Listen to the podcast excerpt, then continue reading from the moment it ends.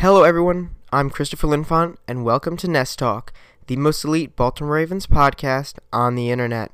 We've got a good show for you today. We're going to review the win in Tennessee. We're going to check out where the Ravens are in the standings, and we'll look ahead to the Ravens and Saints game upcoming on this Sunday. So, for those of you who did not watch the Ravens um, defeat the Tennessee Titans in Tennessee, um, it was a complete shutout. The Ravens held the Titans to 0.0 points all game. The Titans barely got over 100 yards. They had, I think, about 117 yards passing, uh, 50 some yards on the ground throughout the day. Um, but a lot of those passing statistics, um, those passing numbers were taken away from the Titans because of the um, Ravens sacking the Titans. Um, an unbelievable amount. 11 sacks in the entire game. Za'Darius Smith um, led the led the, the unit with three. Um, he's probably going to get paid big time this offseason, whether it's by the Ravens or somebody else. He's having a tremendous season. Um, Smith doing very, very well for the Ravens so far this year. But the Ravens set a franchise record with 11 sacks. The previous franchise record was eight. They tied it with, I'm sorry, they tied it, went to nine, then went up to 11, which is one short of tying the NFL record. Um, didn't get the NFL record, but that's okay. They still got 11 sacks, which is unheard of. It's very, very, very rare it ever happens. You probably see that once in 10 years. So the Ravens really just dealt Mariota a, a big blow. Mariota could not pass the ball at all, could barely stay in the pocket. Uh, he only completed 10 passes on the day, so less passes than sacks. Um, a really bad situation for Marcus Mariota. And those sacks just led the defense throughout the game. Um, you look at the rest of the way the defense played. Um, they covered well in the receiving um, attack for the Titans. They didn't allow a lot of receptions, only 10 completions, as I mentioned. Uh, receivers were locked on pretty well by uh, Jimmy Smith, Marlon Humphrey, Brandon Carr, uh, Tavon Young. The Ravens um, linebacker corps and the, the secondary got in a little bit too, especially with the defensive line in the middle as well. They all got involved in the uh, preventing the running attack from doing any serious damage. Derrick Henry was held to 20 some yards th- on the day.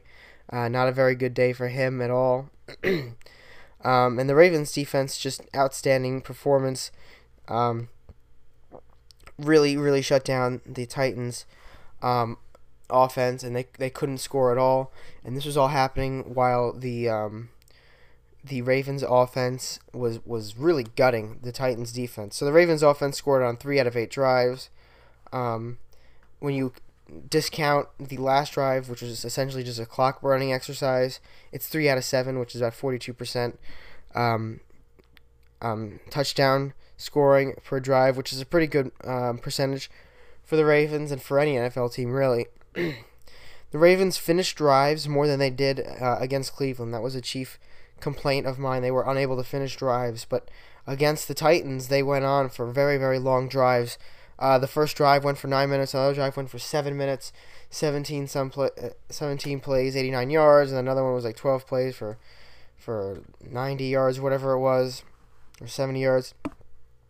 But the Ravens, um, they just kept grinding, kept chugging down the field, getting in, in scoring range and putting it putting it through into the end zone. The Ravens started with uh, the year with 12 out of 12 efficiency in the red zone on scoring touchdowns, and then they could not score a touchdown for the entire game against Cleveland and the entire um, second half and second quarter against the Steelers. Um, they could not score a touchdown. So it was great to see the Ravens come back and put th- together three great drives of scoring.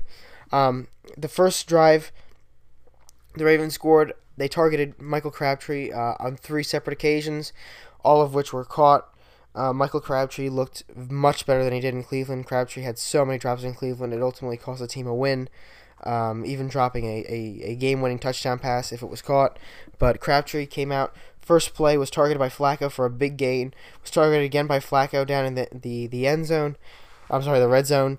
Um, and he gets down to the five yard line and then is targeted again by Flacco for a back shoulder pass in the end zone and is caught for a touchdown. That puts the Ravens up 7 0. The Ravens get the ball back. Um, well, I should mention that that was the 89 yard drive that went for 909. Um, shaved off most of the first quarter. Um, so in the second quarter, the Ravens get the ball back, and they score again. This time in seven plays for 52 yards and two 53, um, two two minutes 53 seconds. Uh, highlight highlights of this drive: you have Willie Snead. He he on third down catches a bullet from Flacco between three different guys um, for the first down, 11 yards.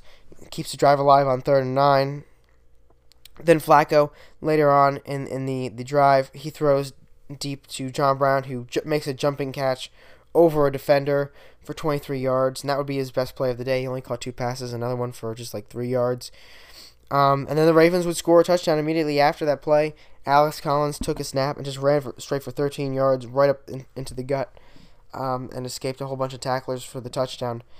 Um, that put up the Ravens up to a uh, early lead. Um, Joe Flacco did throw one interception in the game. Um, I would not call this his fault though. It was it was near the end of the third quarter, and he was looking for Willie Snead, um, and threw a tad bit high, hoping Willie Snead could jump up for it. But Willie Snead tipped it and dropped it down, and I think it was Kevin Byard jumped down for it and grabbed it. So it was a tip ball. You can't really blame Joe Flacco for that.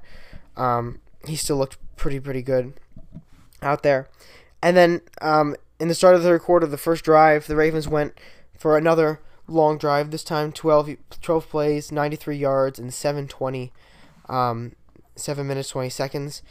Uh, this drive was was was capped by an Alex Collins two yard run. Lots of runs on this drive that resulted uh, in the touchdown. Most notably, Lamar Jackson got involved, got a 22 yard run at one point. Um, almost hit the end zone. This was right before Alex Collins took it up the gut for, I'm sorry, on the right side for two yards. But um, Lamar Jackson looked really, really uh, great with the football in that play. Very close to the end zone, just couldn't get the final block to get in. Overall, this Ravens offense performed very well. Um, Flacco finished the day with uh, some good good numbers. He finished 25 of 37 for 238 yards, one touchdown, and then the interception that wasn't really his fault. Alex Collins didn't rush very well, and this is a point we'll, we'll get into in a minute here. Um, he ran 19 times for 54 yards and two touchdowns. Uh, Gus Edwards got involved. Um, the rookie from Run- Rutgers ran 10 times for 42 yards, mainly towards the end of the game, but he got involved and excelled in short yardage situations as he's a big bodied back and it's hard to bring him down. Um, but you have to see what you have to like what we've been seeing out of the receiving corps. Uh, Willie Snead had the most receptions out of the entire group. Uh, seven receptions for 60 yards. Michael Crabtree, six receptions, 93 yards, and a touchdown. John Brown, the two receptions for 20, 28 yards. Um, John Brown had an okay day, not his best day, but he, you know, obviously he's been stellar for the Ravens. Um, but you know, Michael Crabtree kind of took the reins on Sunday. Mark Andrews got a couple passes for 20 yards. Buck Allen is always getting some little checkdowns for th- for three of them for 18 yards. Chris Moore three receptions, 12 yards. Nick Boyle two receptions, seven yards, and that would be it for the entire day. Uh, Hayden Hurst was did not catch anything, although I believe he was targeted. Okay, so um, going back to the running game, um, NFL analyst on the NFL Network, Brian Baldinger, um, really like him as an analyst.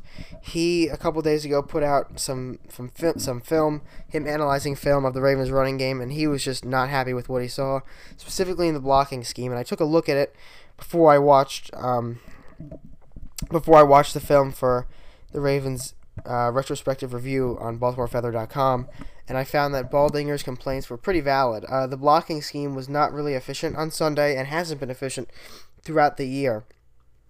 We're seeing Marty Mornhinweg put together an offense that, that really can't block for Alex Collins. He's having too many little misdirection blocks. He's having trick trickery too much. Um, he'll put tight ends on guys, come around, um, and go on guys who should be you know, held by the tackle, or tackles should should go inside and the guards are coming outside, and it's just, or or he's he's putting. He's not putting enough blockers to where he's trying to do a pitch, and it's it's not like oh well he does it once to make it look like you know to make it not be you know so predictable, but it's every single time he's he's giving Alex Collins no room to run. He just Alex Collins simply doesn't have the numbers to back him up. He doesn't have the blockers. So when he gets in the huddle and sees that he's you know not going to have a good time um, running the ball. And this really is, is is a key issue for the Ravens here. They're they're decent up the middle. When it comes to Gus Edwards, they they ran on an average of 4.2 yards per carry, but Alex Collins was under three yards a carry. Um, and he's trying to do a lot more outside work than Gus Edwards. Gus Edwards will continue up the middle. The reason that Gus Edwards is doing doing well, well besides his overall um, ability and and you know ability to push through blockers and get through the line is because the straightaway blocking is is the Ravens' best asset. If you just match everybody up one on one on the offensive line and block straight away, it's going to be easier for them instead of doing all these weird trick plays uh, in the blocking schemes where you where you try to have tight ends blocking Jurrell Casey, for instance, one on one instead of Marshal Yanda's lined up right next to him, but you sweep in Nick Boyle and put Nick Boyle on Jurrell Casey or Mark Andrews. Like, what's that going to do for you? Put the put the guy on him who's going to be able to block him and um, and Marshal Yanda. But that's not what the Ravens have been doing. That's not what Marty Mornhinweg has been doing. But Marty Mornhinweg, I'll give him props. He's been calling a great game, um, calling great games everywhere else, except the running game hasn't really got off um, got off here.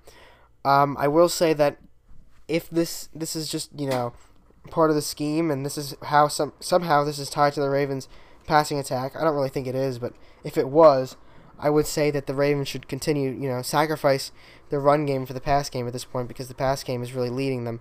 Um, but if we can fix this here and, and provide a more streamlined blocking pattern that allow Alex Collins to return to last year's form, then I don't know who's going to beat this team anymore because then the Ravens' passing attack is going to be one of the better ones in the league. The running game would be one of the better ones in the league, and the defense is the best in the league hands down if you get all of those those going, if you get the, the all three of those facets going for the Ravens, it's going to be very difficult to beat them um, at any time this season.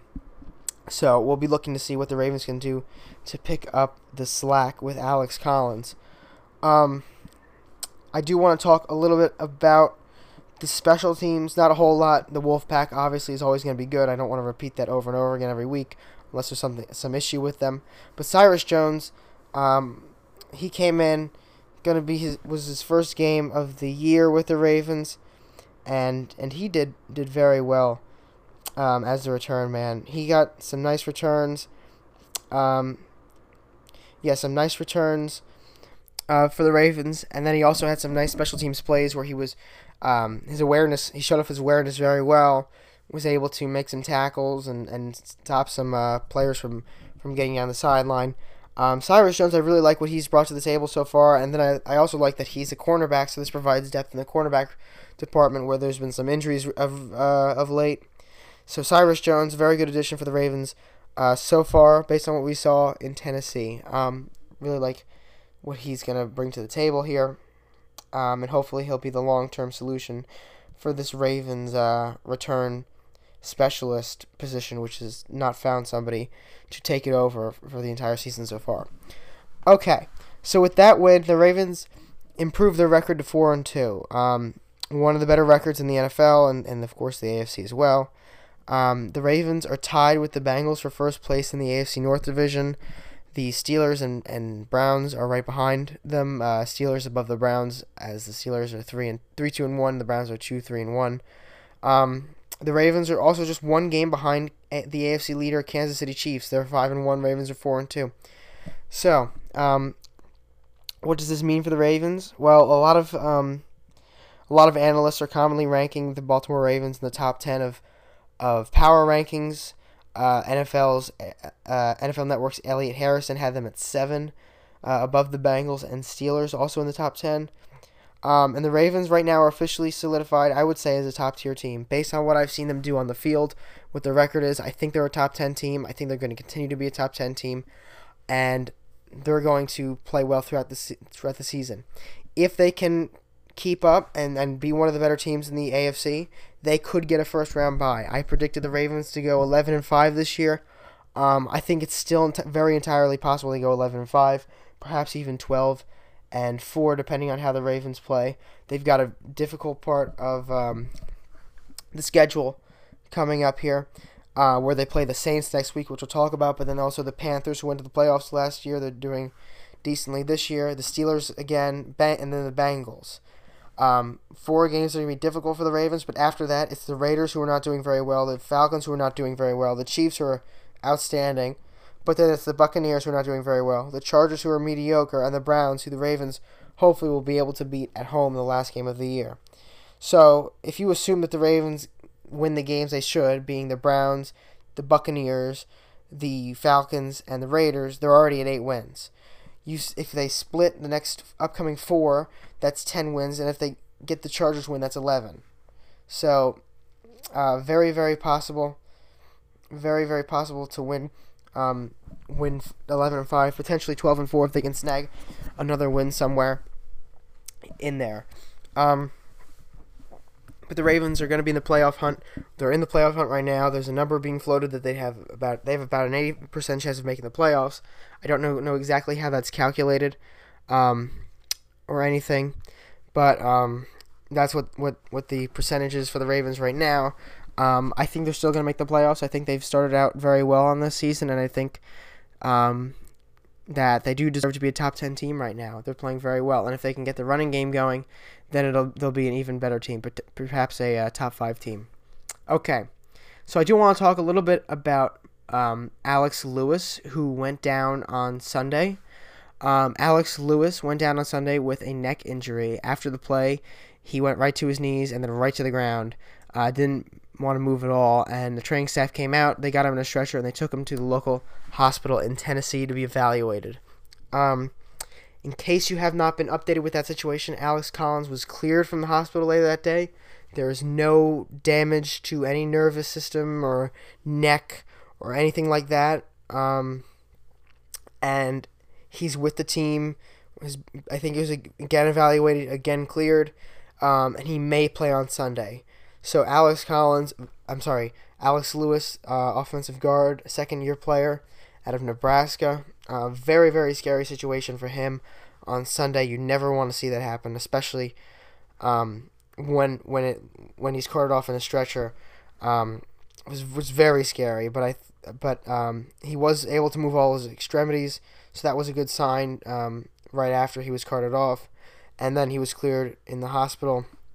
No no damage, uh, no significant damage. I heard he had maybe some bruising or something, but that's not really a, a concern when, when your first one was whether or not he's going to be paralyzed. So he'll be okay. He'll he's back with the team. Um, whether he plays or not on Sunday, um, that's to be decided later on. Um, and we'll we'll keep you updated on whether or not that happens, uh, or whether or not the Ravens plan to play him on Sunday.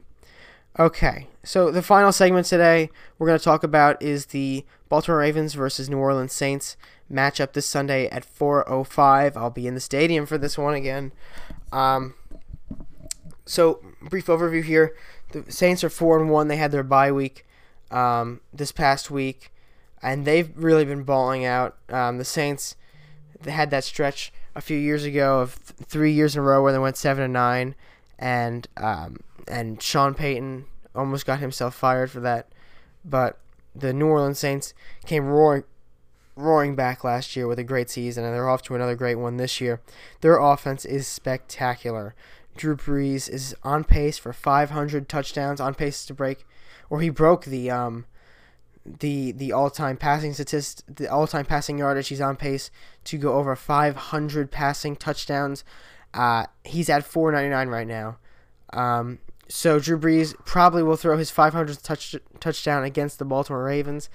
Uh, and you can't really fault the Baltimore Ravens for letting up a touchdown on Drew Brees. He, he's just that good. Another storyline to watch out about Drew Brees. The Baltimore Ravens are the only team Drew Brees has never beaten. He's beaten every other team, including the Saints, but he's never beaten the Baltimore Ravens. Um, so we'll hope we hope to see that it continues that way. Uh, the Saints season's gone a little bit like this. It started out in a rough two-game stretch early on. The Buccaneers with Fitzmagic beat them 48 to 40, really trouncing that Saints defense. The Browns almost beat them week two. Uh, if Zane Gonzalez didn't miss all those field goals, um, the Browns probably would have won. But the Saints were able to eke it out, uh, 21 to 18. The Saints go into uh, against Atlanta in in Atlanta were able to defeat the Falcons in overtime, 43 to 37. Then they they took down the Giants handedly um, on the 30th of September, uh, 33-18, and then a couple weeks ago on the 10th uh, on Monday Night Football on um, the 8th of October. The Saints beat the Redskins 43 to 19 in a, a really outstanding game by the Saints. But now they're coming into Baltimore hoping to to get Drew Brees that first win against the Ravens. Um, and this is going to be a very difficult game for the Ravens because this is another fellow top 10 team, I believe. The New Orleans Saints could get a first round bye this year if they play their card right. They're one of the best teams in the A. Uh, I'm sorry, the NFC. Um, and the Ravens are going to have a tough time with them. Look, their defense on the Saints is not really going to be that difficult for the Ravens to handle.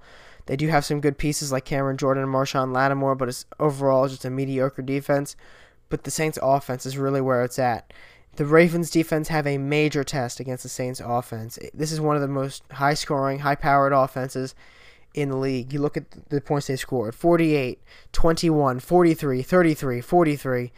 The Ravens are going to have a difficult time um, playing with the Saints here, and they're going to have to, to win in three key matchups to win this game overall. So the first matchup um, is Michael Thomas versus Jimmy Smith. Jimmy Smith has to lock down Michael Thomas. Um, Michael Thomas is really emerging as one of the premier uh, wide receivers in the National Football League. Drew Brees' favorite target at this point. And Jimmy Smith will need to just make sure that Michael Thomas doesn't burn him deep, doesn't do a whole lot to, to aid, aid Drew Brees if if uh, Michael Thomas torches the Ravens defense, then it's only going to give Drew Brees an easier time uh, moving the ball downfield, getting it into the end zone.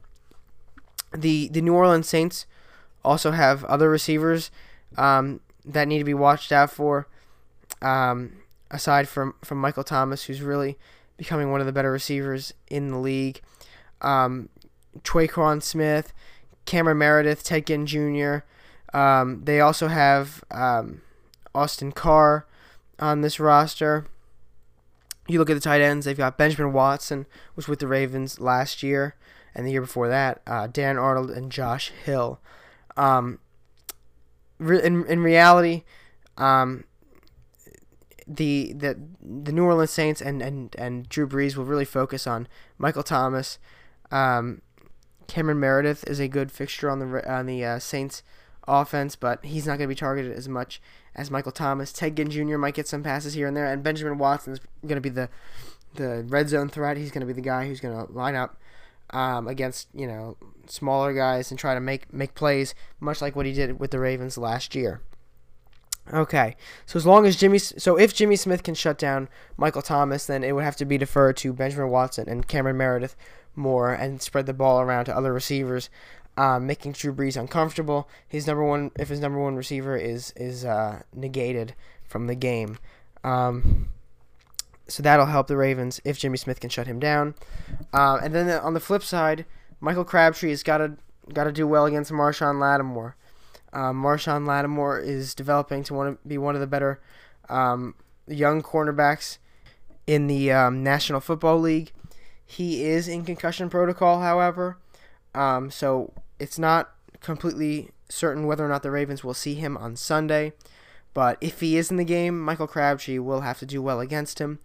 Uh, catch catch the balls that come towards him, get the separation, and then make, of course, those contested catches be what Anquan Boldin was to this Ravens roster uh, in 2012, 2011. Um, the Ravens see Michael Crabtree is the number one receiver on the roster um, John Brown, the deep threat, who also is really Flacco's favorite at this point, and of course Willie Snead, the slot guy, who's going to do the the uh, the dirty plays, the uh, dirty jobs for the Ravens. But Crabtree really should be the number one receiver. He's the most experienced. He's got the the he's the biggest out of all of them. He's to be able to match up well. If he can do well against the young Marshon Lattimore, then the Ravens offense will have a much easier time moving this ball down the field, especially if they can't rely on the running game. Um, which is really uncertain to say the least. Um, and and finally, the the matchup that might be the most influential is is the Ravens defense defensive line versus the Saints offensive line. Uh, the Saints offensive line is is filled with players uh, like Ryan Ramczyk, um, who are going to be able to do some some nice blocking for Drew Brees. But the problem is um, with the Ravens defensive line, they have to put some pressure on Drew Brees Drew Brees doesn't make a lot of mistakes, so they're going to have to force him to make some mistakes, force him to make some hurry throws, maybe when the receivers aren't ready to catch the ball, which results in some incompletions. If the Ravens' defensive line can get to Drew Brees, can get in his head and make him do some things he shouldn't uh, be doing, then this Ravens defense is going to prevail over the Saints offense, which will ultimately make the Baltimore Ravens win the game. So this is really the most important um, part of these three matchups is the Ravens defensive line versus Saints offensive line. Edge rushers like Za'Darius Smith, Terrell Suggs, they've got to get in there and make some plays. Um, inside guys, Brandon Williams, uh, Michael Pierce, they've got to be the ones to stuff Alvin Kamara and Mark Ingram. Up the middle, um, where where the um, well, Mark Ingram's going to be really the one to go up the middle. Alvin Kamara is going to be more of a passing back, and then you know outside runs. But but but they're still gonna have to get their hands on Mark Ingram, and then if Alvin Kamara comes their way, they've got to get their hands on him. Outside guys got to get their hands on Alvin Kamara or Mark Ingram. This is gonna be an all around, uh, all hands on deck situation with the Ravens defensive line against the Saints offensive line. It's going to be tough. It's going to be gritty, but whoever can come out on top in this battle is going to have a significant edge in the game.